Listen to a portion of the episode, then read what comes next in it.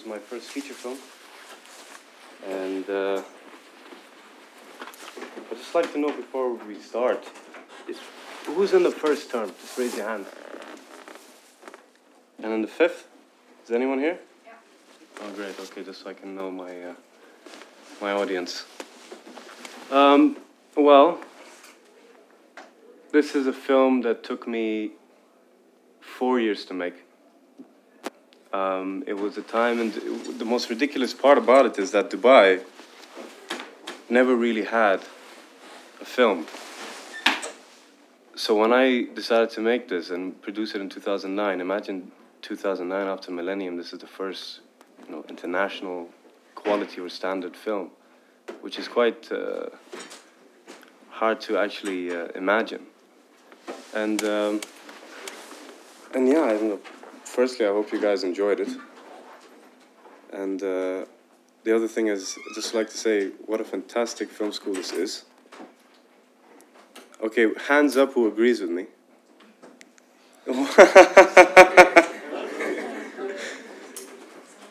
well, you're just in the first time. Wait till you wait till you wait till wait, wait till you guys get uh, get going because I'm telling you, this school changed my life, and uh, it puts. I've always in any interview that I've done, I always said that London Film School is like a filmmaking boot camp.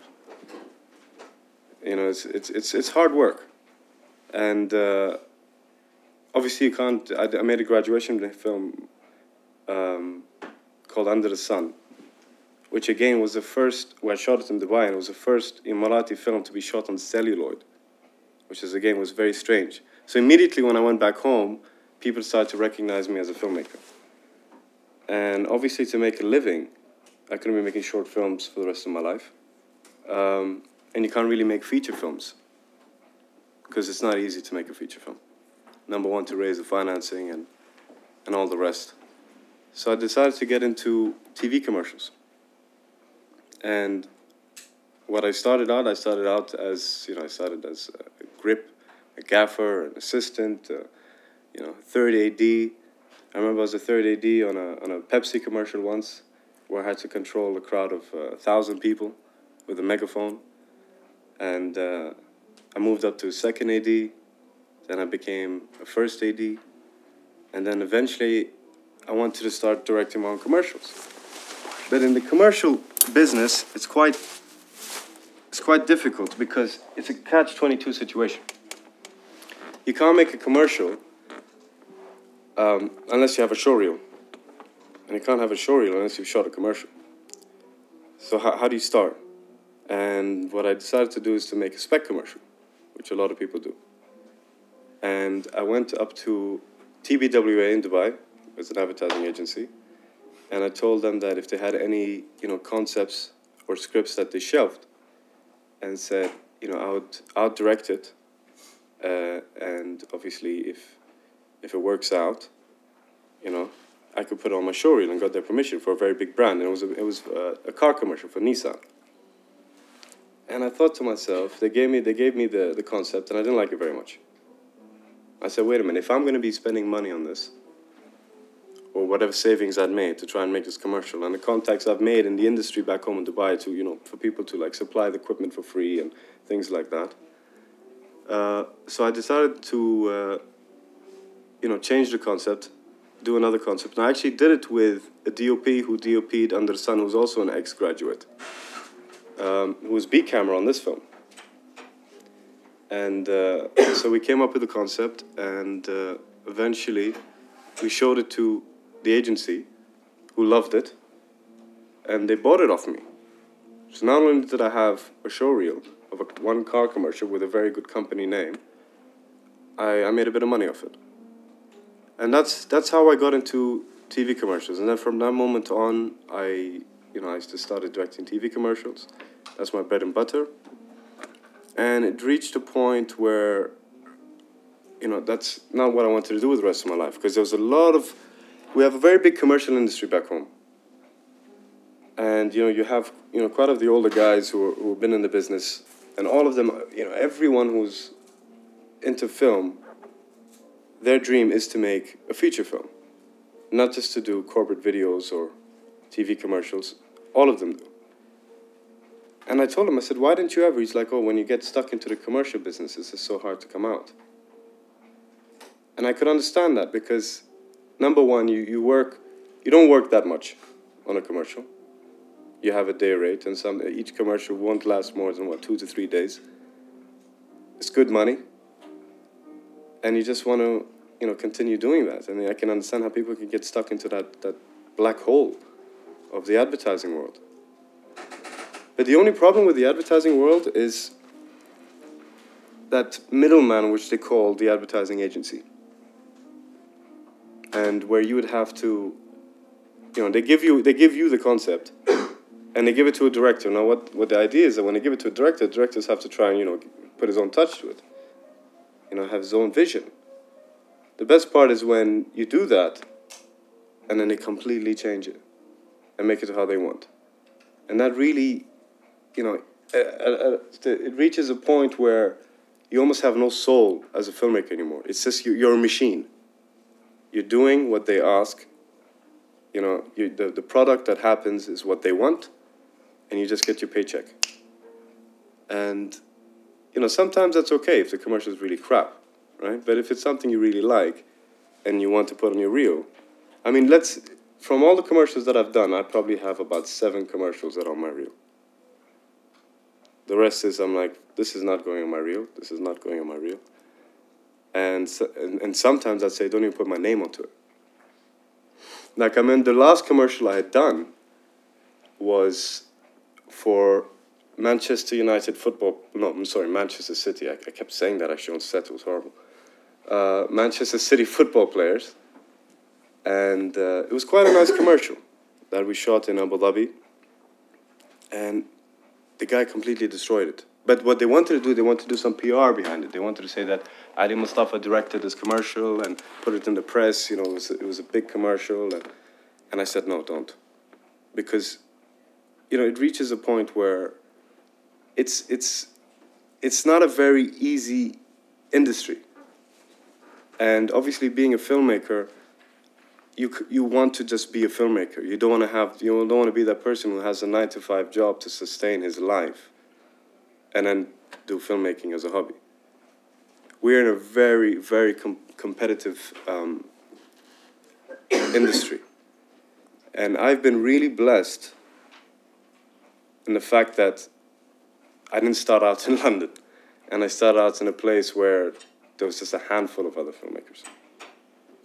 So it was much easier you know, to try and you know reach a stage where people start recognizing you. Then you can start coming out from the Middle East and then going international rather than starting international. And uh, and eventually, when all of all of all of that happened, I said I wanted to make City of Life. So what I did was, I said no to TV commercials. I said I had to make a feature film. And I remember I sold my car to write the script. I, I wanted to get it right. I actually, I'm, I'm a writer, but I hate writing, which is quite uh, awkward in the sense that I hate sitting down and typing because my mind is always all over the place. So I managed to find a writer who would come down and I end up dictating the entire story. And obviously, he gets, he gets the credit uh, at the end of the film.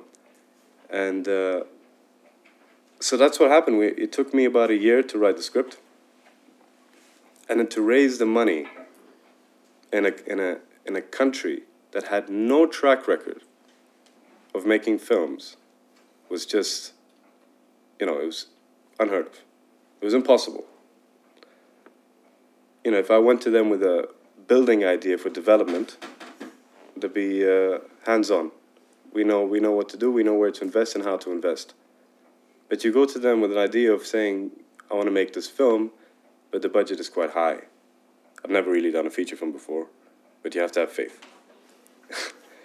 and uh, I remember I managed to really, you know, think hard after getting the door slammed on my face many, many times.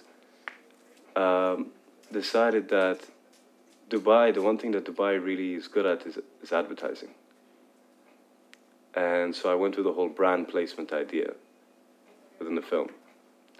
So I went to I went to companies like Dubai Airport and said, look, you know, you're you're your airport is in the film. You'll stick your sign up somewhere. I went to Dubai Shopping Festival, who had the lottery card. I went to Dubai Duty Free, and I even had a little scene in the duty free. I went to Nakheel when uh, they were at their prime, and uh, told them that you know I have a line about the world islands, and I'll show it from a helicopter, even though it's still an elephant uh, sea elephant graveyard till today.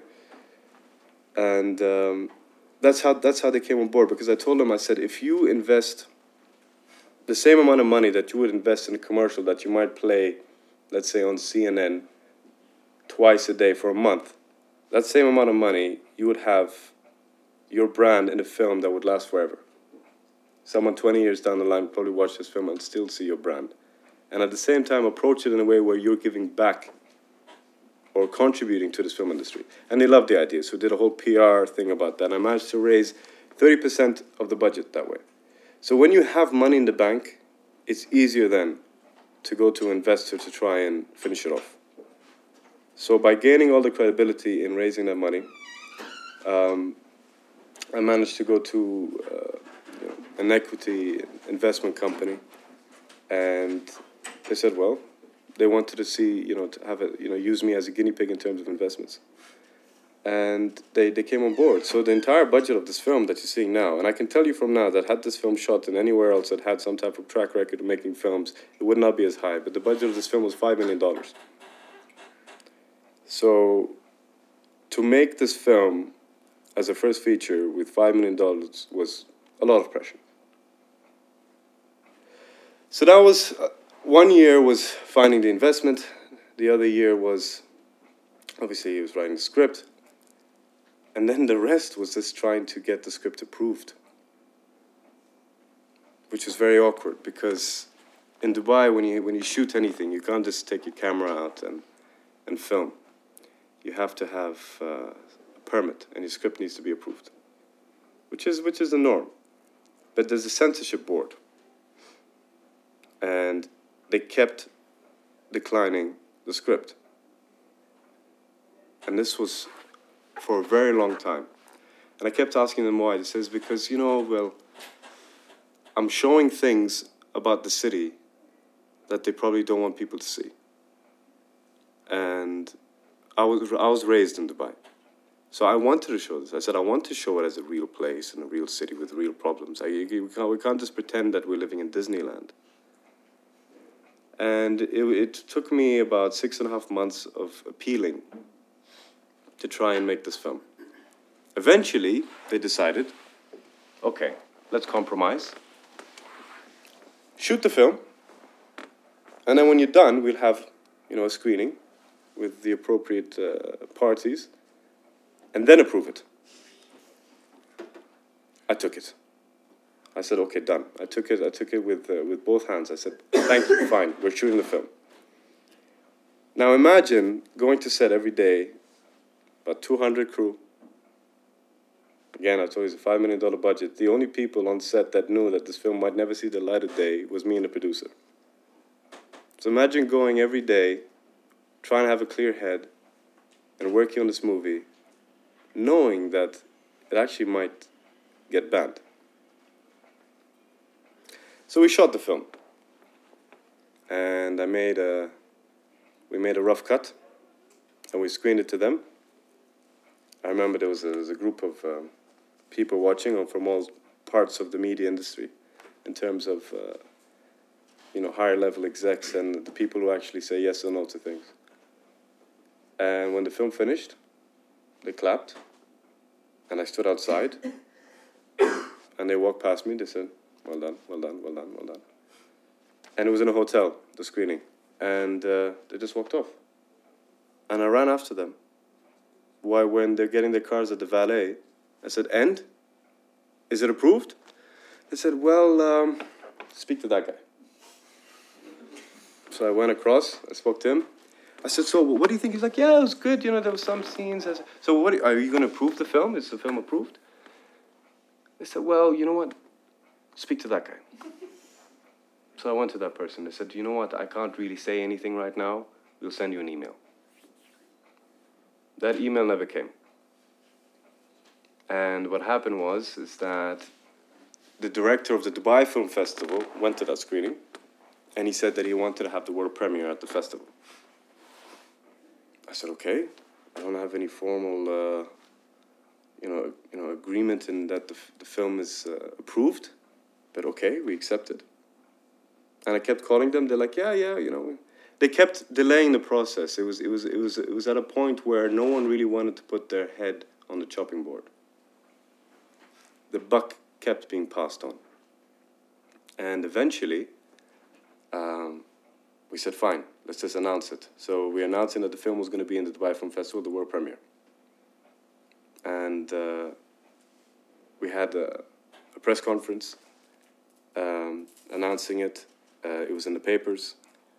And about three weeks before the world premiere, I get a phone call from someone very high up in uh, the media uh, side of Dubai, and they told me we're about to send you an email, and I'm really sorry, but you know this.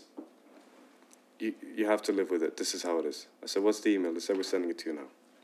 I apologize from the bottom of my heart, but this is the email. So the email comes through, and it was from the head of the media, all media in Dubai and it was stamped and signed by him and said this film would not be showcased, screen distributed in any shape or form. And I thought to myself, wow, I came really far. Really, really far. Like I worked my ass off to try and make this film happen. I raised the money and I, you know, it was literally blood, sweat, and tears to try and make this film. And that's it? This letter is going to stop me? I can't. I said, first of all, I said it's it's ludicrous because we've already announced it, and I said, if people find out the film's bad, it's just going to give me more publicity, which is good. So eventually, I um, I went to one of the actors, the guy who played Faisal.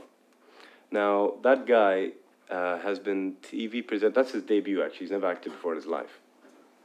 Him and his friend Khalfan, they're first-time actors.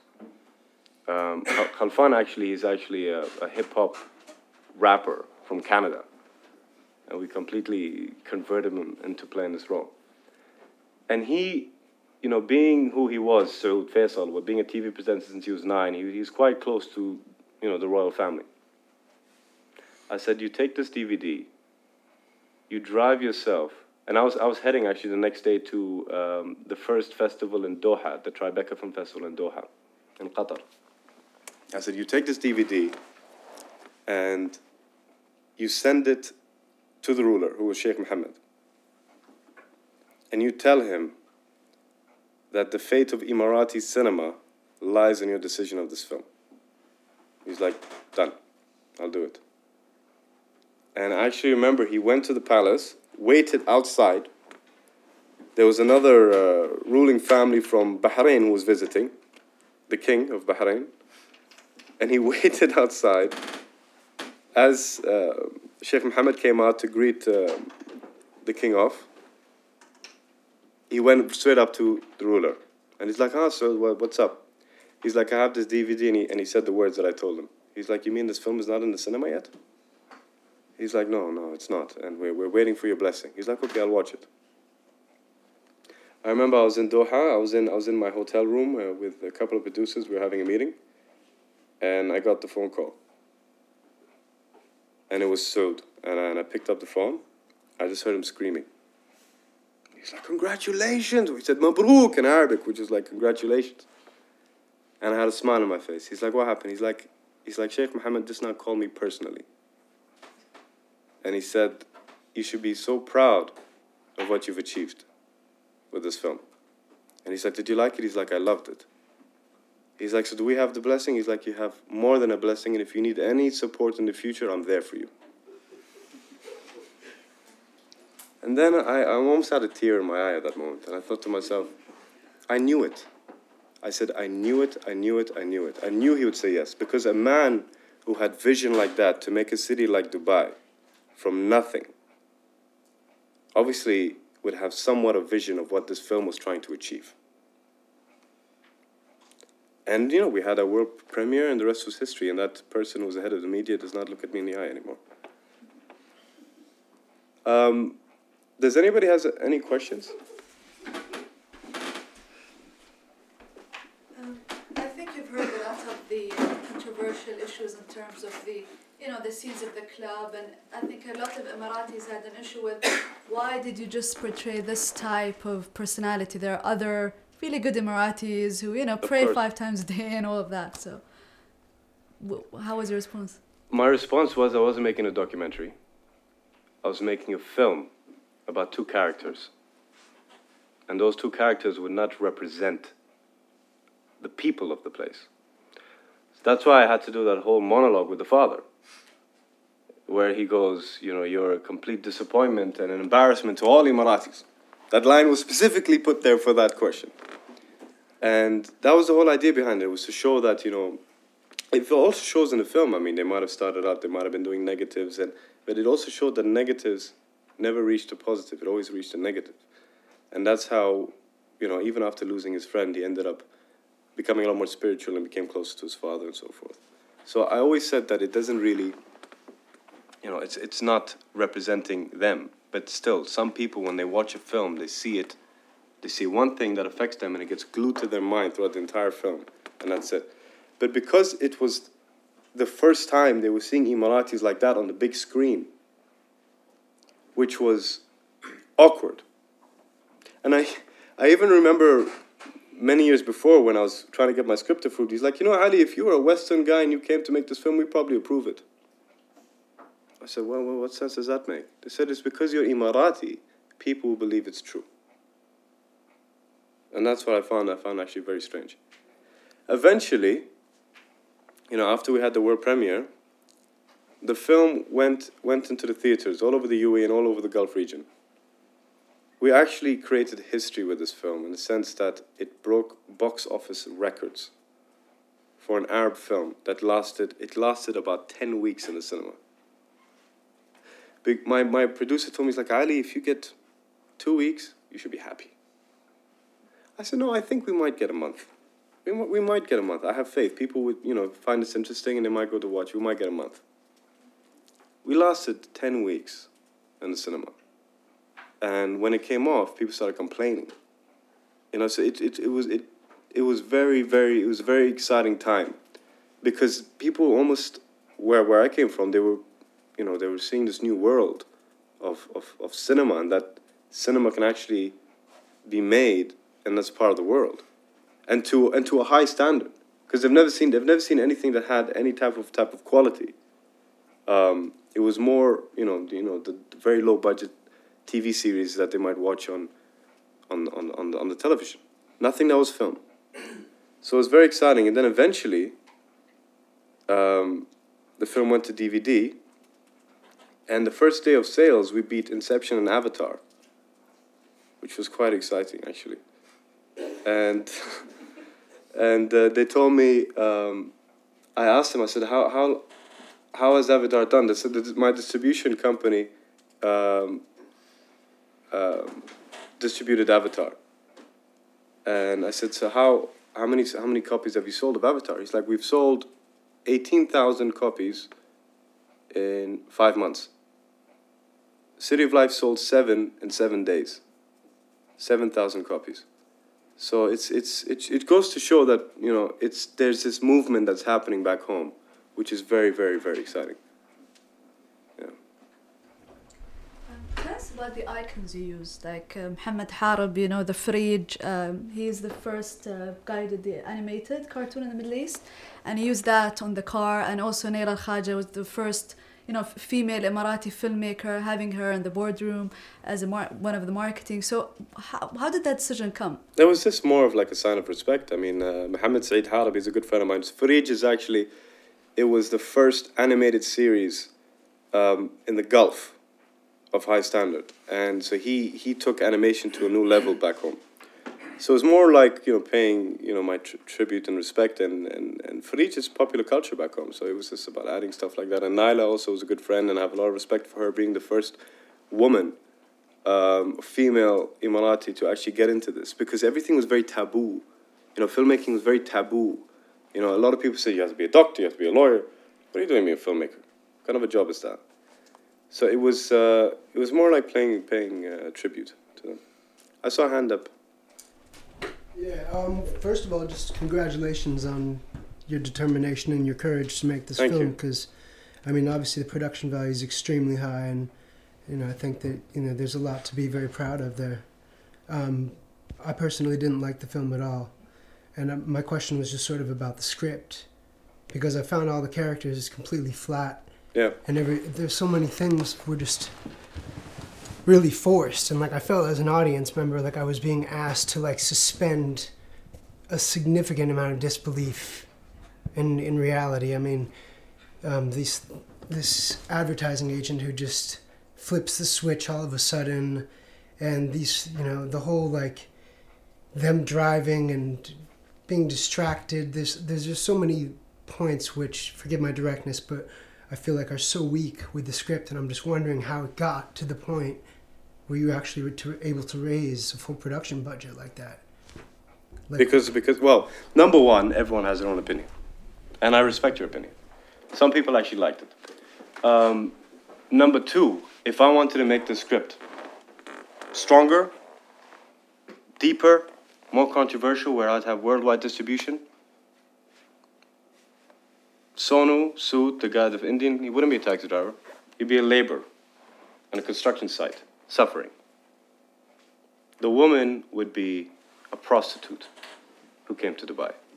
Faisal probably would have been gay. I couldn't do any of those things. My hands were tied. A film like that, that had no substance, that had no major controversy, was very hard to actually get approved. And the fact that we made it was.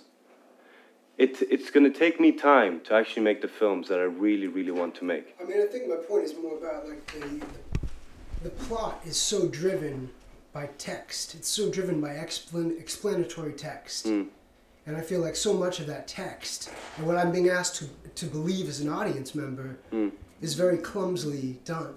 Okay. All right, so like the woman goes in to visit the ballerina, the, ba- the ballet school that she's never noticed of all the years she's living there, and just out of the blue she has decides to go in this place, and gets offered a job on the spot just because she happens to know the name of this guy on the wall, right? So I mean, it's like that. That just is an example of something that I'm.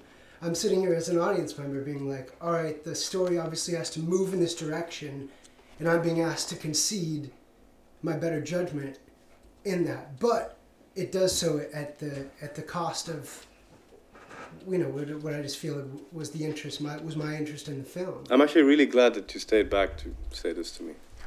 It's quite, it's quite nice. It's quite nice of you. Um, and also, you know, I thought, I thought to myself, I've, I've done many Q and A's all over the world. I've been to festivals all over the world with this film or without. Uh, and I always thought showing my film at the London Film School was going to be the most nerve wracking. so thank you for your honesty, and I appreciate your opinion. I appreciate your, your courage, you know, and I mean really it's a lot to be achieved, but I'd just like to know if you could tell me like what the process of developing the script was, and and I mean I, I'm sure I'm not the first person to have said this to you. Yeah, and you're not. No, of course not. You're not. Um, I guess. You know, I mean, I guess the, the mistakes I might I might have had was number one, not going really with my instinct. Um, there was a lot of moments where I wanted to go with my instinct, and that's the biggest regret that I have with this film. Whether it be how the edit went, whether it be how some of the dialogue went, or some of the connections went. And uh, and number one, again, this is my first film you learn a lot when you make your first film especially when you have comments like yours and when you have people that watch your film and you, you start seeing things a lot differently and uh, and yeah so I'm, i hopefully uh, you like my second film Come see it. Yeah, thank you. you're welcome Yes. Um, uh, again, very high production values uh, in the movie. Was, uh, yeah. Um, uh, I have just a question. I, from the stories, uh, the most compelling one was the story about the Indian Mm. taxi driver actor. I really liked that one of all the other stories. But uh, what intrigued me was the Asian janitor that you kind of like framed the beginning and the end of the movie with. Uh, is the reason you didn't flesh that character out at all? Or did you just wanted him to just frame in the movie? I'm I'm a strong believer in in that you can change another person's life without actually ever knowing it. That character to me was almost like the you know the the person that you never notice. Yeah, but it was so unplayed. He, he that was a point in my eyes. The point is that he had absolutely no involvement, like how it is in life. You might see someone, but you won't look at him twice. So he was he was literally he was that person that would come into the world and then come into a scene. You might he was actually popped in quite a few other scenes as well. Yeah, now I and then in the background. sometimes like just sitting there, but And- because you, you did the Indian kind of like that story, it was I, I really liked that one, but I felt again as he said like with The especially Indi- with the Emirati guys, it was Yeah. a bit hollow, and also the uh, American, uh, the British, British kind of like commercial guy. These kind of like stories were a bit hollow, and and the one with the Indian guy, I was really I like that one. The was, Indian story, uh, funnily enough, was actually um, how I came up with this entire film. Um, number one, this probably wouldn't have been the first film I wanted to make. I have quite a few other films I would have liked to have made. I made this out of um, reasons that, you know, I had to do something in Dubai first. So I had to try and make a story that would fit Dubai, and I like and I like those, uh, you know, those films that had those formulas. But how it all came about was going into a place called Bollywood Cafe in Dubai and seeing people like that. And I remember I was with, uh, with a friend of mine who's in the advertising business, and he's like, There's a guy who looked like Shah Rukh Khan. I don't know if any of you guys know who Shah Rukh Khan is. He's the, the biggest Bollywood actor in the world. And there was a guy, and he was identical on the stage performing. And he used to live in a very, you know, like a, like a much dodgier area. So I can imagine this guy walking the streets and being stopped every five seconds you know? And he th- and it was very interesting. He's like, why don't you do a documentary on the life of a lookalike? And I said, well, I'm not really a documentary type of uh, type of filmmaker. I would I would want to try and make it fiction. So I developed his entire story, which a lot was actually removed. He was a feature film on his own. you, sh- you should have gone with him. That, Wow. that, that character is great. So. You know, so, well, well he, he's still there. Um, but the, but the thing is, but the thing is, it, it just you know being who I was and making a film about Dubai and just showing this Indian story wouldn't really represent Dubai, and so I had to put in, um, you know, the, the expatriate, the, the Western storyline. I had to try and put in. The weakest link for me was the Western storyline, without a doubt. Um, and then I had to try and put in the Emirati storyline, which actually took a lot of elements from my personal experience. So if a lot of it feels over the top, you're looking at someone that had a very over the top life. Mostly the car crash and that Yeah. kind of thing. But I mean, just from all the stories, the most inspired seems the Indian uh, story. Mm. So it's just Well, again, he was the most developed from the beginning. Any other questions? I mean, uh, to some extent, I do I do understand your, where you're coming from. Uh, to this extent, I I don't think I come from a similar culture, but I uh, we have certain. Where are you from? I'm from Sri Lanka. I mean, we have like Muslims and Tamils and Sinhalese, which are like uh, quite different in terms of culture, but again similar as well. But then we have a lot of restrictions in terms of uh, being uh, open-minded, and especially when it comes to film, there are so many restrictions. The same as Dubai, we have a censor board which would uh, actually go through the script and you know, uh, uh, and whatnot. It's, it's it's a nightmare. So I understand what you're trying to achieve to some extent because I personally try to do something uh, something similar. You know, when I say, um, for example, like you know, your approach to getting a budget and you know trying to achieve something that hasn't been achieved in the country, and uh, of course, you know there uh, uh, as you you and Jonathan uh, were discussing, there are restrictions. Uh, you know, you have a rope tied behind your back because you can't do whatever you want. I mean, just to get some approval. I mean, I, I know again you're trying to achieve is like maybe in a few years you just do something different and maybe maybe five ten years time you can do something that you want. You it, you might never achieve in Dubai, but you can try, right? And and I so to that extent I uh, congratulate you. I mean to uh, being ha- having done that and going to that extent. And um, but also I think I, I don't agree with all the comments to this extent. That for example I know in Dubai they drive in 116 uh, kilometers per hour. So when a car, car crashes about 10 15 other cars crash behind them right so i mean there are certain things that that that play a part i mean i don't know if you would agree i mean that that because I I've do seen it. agree. I, I d- thank you very much for Because what I've you're seen saying. it, and I- so I- if you even if you say over the top, it's not Hollywood, but that's what happens because they drive so fast. Straight road. Yeah, yeah, and there are cer- certain. you know what's the funny part about that? That's the true story. It's actually happened, and the person who who was bleeding, you know, that, that, that body at the end was my best friend. So that was a personal thing that I actually added to the film that actually did happen in my life.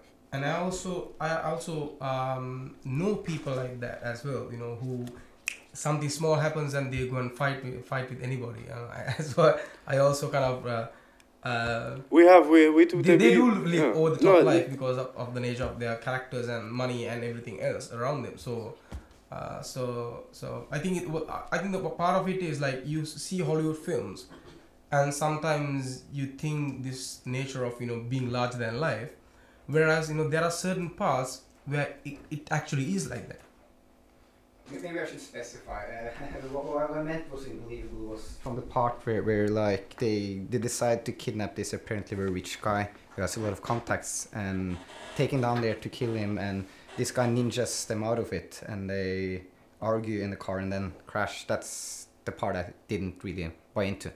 Okay. i think coming together of the whole thing is not not realistic i i, I- I agree yeah, yeah. Any other questions? Um, uh, yes, uh, you Sorry. said five million, how, how did you manage? How did you manage to make the film uh, with five million dollars? How do I manage? Yeah, yeah. Well, make sure you have a very good producer. I think, as you know, if you want to be, a how many people here want to be directors? Number one, hands up. Okay. And DOPs. And the rest, what? Writers, production design, what? The rest are, are in this film school. No. Well, it's number one you definitely need to have a good team because you don't make you can't do anything unless you have a good team and i managed to have a producer that the only international films that were ever facilitated that he ever facilitated that were ever shot in the region at the time other than recently mission impossible was uh, the kingdom and syriana so they had some uh, quite a lot of scenes over there and the, and the company that facilitated that uh, shoot you know, co-produce this film. Um, so, you know, your question is how do you manage five million dollars? Is you need to have a very good producer and someone who actually knows what he's doing. Yep. I was just curious. I was looking at the um, the, the final credits, and um, I I noticed like the D, the DP and, uh, and a lot of the crew members are actually non non Arab. um, was that like? W- did you have anything particularly against working with? I mean, is, is there a lack? Do you feel like there's a lack of um, Definitely. Arab talent over there? DPs, producers, crew members. And Definitely. because I'm Lebanese myself and I want to shoot a picture in Lebanon, and that's something that I think about is do you get a crew that is um, Arab so they can get the sensibility of what you're trying to do, of what you're trying to do from the culture itself, or do you get someone from uh, abroad? To me, filmmaking, regardless of your nationality, it's all the same language. So whether you're gonna get someone who is, you know, a Japanese DOP, you know, uh, an Irish producer, it's not gonna make a difference. We're all making the same. We all we know how to make the same film, and it's, it's technically how to make it. But the only reason, um, I mean, Lebanon, number one, I mean, there's a much bigger industry than we have in Dubai, even Egypt, and you guys have uh, some amazing talent. Um, but I wanted to use crew that were based in Dubai. They might have been Western name, but all, most of them actually have, you know, come from my background, advertising. The DOP, that's what he does for living, is shoot commercials, which all DOPs do. And uh, uh, in actual fact, he, he was one of the only DOPs around that actually had feature film experience. So it's not necessarily nationality, it's just trying to get the best that you have at the time where you are. Any other questions? Yeah. Can you um, talk a little bit about a little bit about uh, about casting, um, you had Alexandra Maria Lara in the film, who's amazing. Uh, Natalie Dormer was just great as well. Um, again, Dian Jingai. Um, how did you find these people? Um, number one, if the first thing you do when you want to cast a film is try and get yourself a very good casting director. Don't go out as the filmmaker and say, you know what, I'm going to contact the agency myself. I'm going to send them the script. Never do that. I made that mistake before. Never contact agencies directly. Do your research. Find out who are the good casting directors out there in that region or, or who, who who's notable and suitable for your story and who knows, you know, um, the industry very well. So when it came to the Western cast, like Jason Flemyng, Natalie Dormer, um, Alexandra Maria Lara, um, I managed to have a meeting. I sent the script um, to Debbie McWilliams, who's a very prominent casting director here in the UK. She casted uh, 80% of the James Bond films, so she's very well known. And I, I sent her the script, I had the meeting, she liked it. Uh, and uh, and she's like, and she des- she decided to come on board. She's like, I wanna I wanna help out, and uh, so she she started sending me a list of actors, and uh, you know it would you would bounce back with people that you think could play the role, and obviously them sending the script and see who actually liked the script, and you know I got the three people that really wanted to be a part of the film. Um, if you watch if you watch the special features of the DVD. Um, there's an interview with Jason Flemyng, and he said, "I'm." I mean, he, he he's done over seventy-five films. He's like, I just I heard Dubai, and I said yes. So if, some people want to do it because of the script, some people want to do it because of the location, or. But uh, that's how I managed to get the Western cast. Um, the Indian cast is that I had some connection, uh, connections in Bollywood, who knew some actors, and initially the people that I was trying to get, um, they were, Bollywood actors ask for a lot of money. A lot of money. Actually, Sonu Sood was the most expensive actor on the film, who played Basu. And I didn't even pay him his full price. And um, and he's not even uh, he's he's he's he's more well known now. Not after City of Life. He's more well known after doing quite a more films, and he's he's very well known now. But if I tell you, you know, the prices that people ask, it's it's insane. So Bollywood was through connections that I had, and the Emirati storyline, 99% were all first time actors. Which I actually like. I, I like working with first time actors. Um, um, it, it challenges you as a person.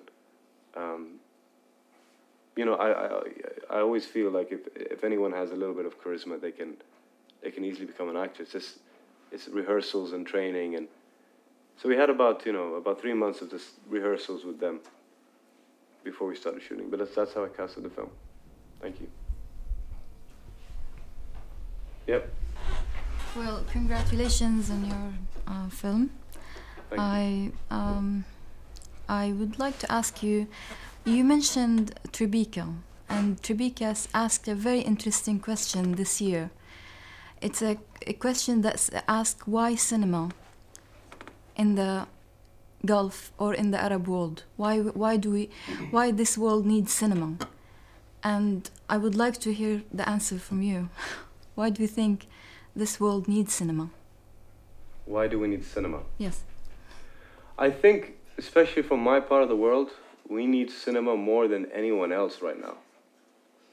Um, we have been portrayed terribly in the media.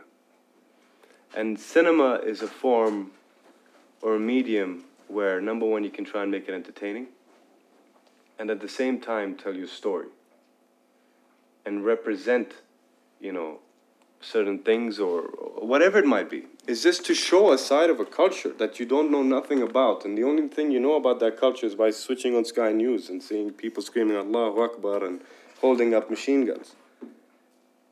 So I guess people like us or or the gentleman over there wants to make his film in Lebanon. I mean, the Arab world, number one, we, there's, there's 100 years in, in Egyptian cinema, over 100.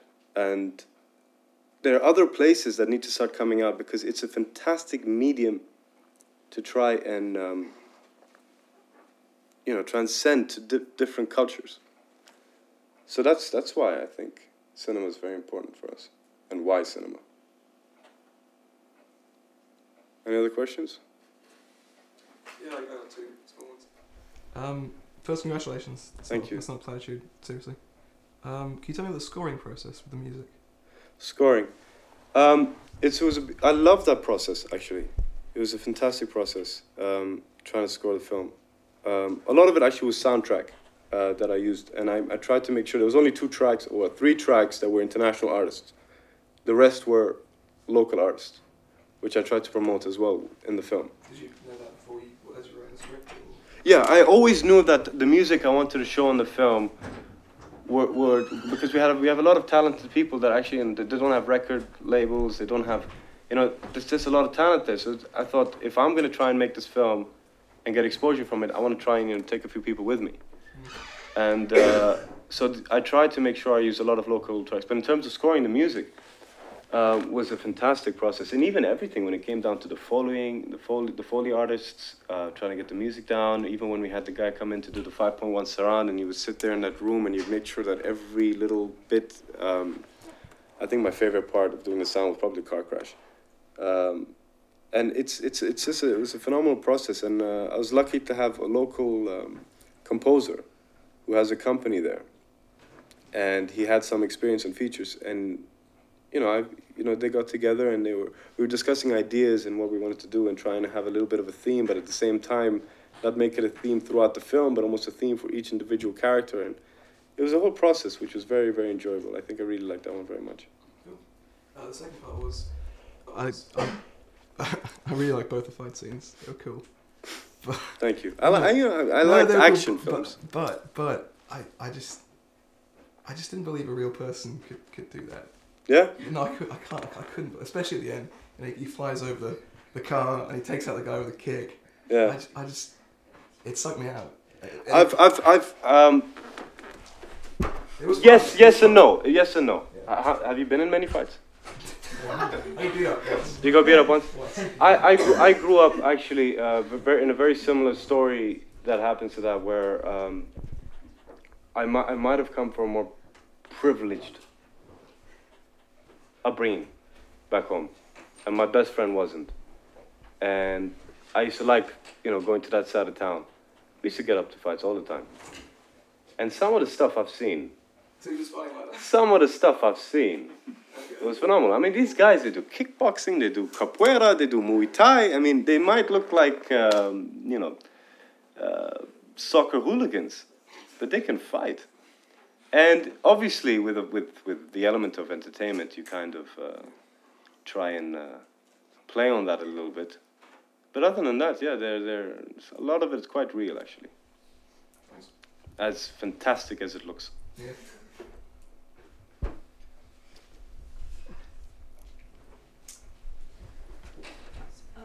I was just wondering if it was absolutely impossible for you to develop more the um, the character uh, Fatima.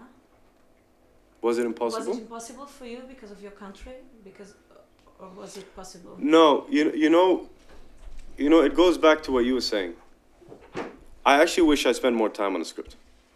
I actually wish that I focus a lot more on the script, and that is definitely um, what I can give back to you guys and say that if you want to make a film, the script has to be perfect in your eyes, and at least in ten other people's eyes that have a completely different opinion to yours don't shoot the film. It reached a point with me where I had to do it now. You know, I said it's it's ready, ish, and I went. I went with it, and uh, I know for a fact that I would never make that mistake again. I would make sure that the script is perfect in my eyes, but the script was never perfect in my eyes. But I still went ahead, and this is the whole idea about going with your gut and going with your instinct, with whatever you do even when it comes to the cutting room, you're going to have 10 people on your shoulder saying, no, no, this works better. Go with your gut. That's definitely uh, you know, the, the, the best t- form of advice I can give. Any other questions? You were, go- you were gonna have a question. Yeah. Thank you. Congrats uh, on your success that you've Thank you. had.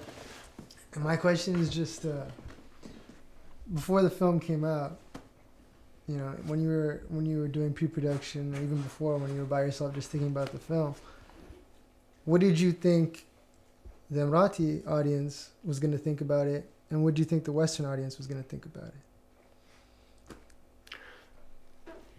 I always knew how the Emirati audience were gonna react to it. And it was exactly how they reacted to it. Okay. which was the fact that they were going to think, what is this guy doing? Who does he think he is? How is he making us look like this? Blah, blah, blah. And I always knew that some people actually watch and actually feel proud that they're seeing Emiratis on a big silver screen like that. Um, the Western audience was more trying to, you know, make a film that people would enjoy in Dubai. But at the same time, we were able to be were able to travel. And I only learned that from the festival circuit. I think the first time the film screened outside of the Middle East, it was an opening film. It was the opening film in the Sydney Film Festival. And I don't, I don't actually, I can't watch the film again. I mean, you, you can't watch your film again. Uh, so you, you never sit in when the audience is watching it. But with this one, I wanted to. I just wanted to hear if the reactions were similar at the moments. And they were very similar and it was exciting. And I knew that the film could travel. You know, and the film traveled quite a bit. You know, we had sold out screenings in Canada, from Montreal to Vancouver. Um, not a, oh, oh, you know, I don't expect everyone to like it, but we had some amazing feedback. In Washington D.C., we won the Audience Award. So it's it's it was exciting to know that the film wasn't necessarily just for that type of an audience, that the Western audience actually got it and liked it even for the fact that they had, some of them had never even been to Dubai. Any other questions? What are you, what are you doing next? I'm working on a second film now. I'm developing the film now. I'm just on the script, and um, I'm gonna try and uh, try and shoot it sometime this year. I'm not sure when because the script is again very important and I'm working on a road movie, actually, um, about a group of friends who go on a road trip from Abu Dhabi to Beirut. It's almost like uh, the Arab version of The Little Sunshine and The Hangover. So it's a comedy.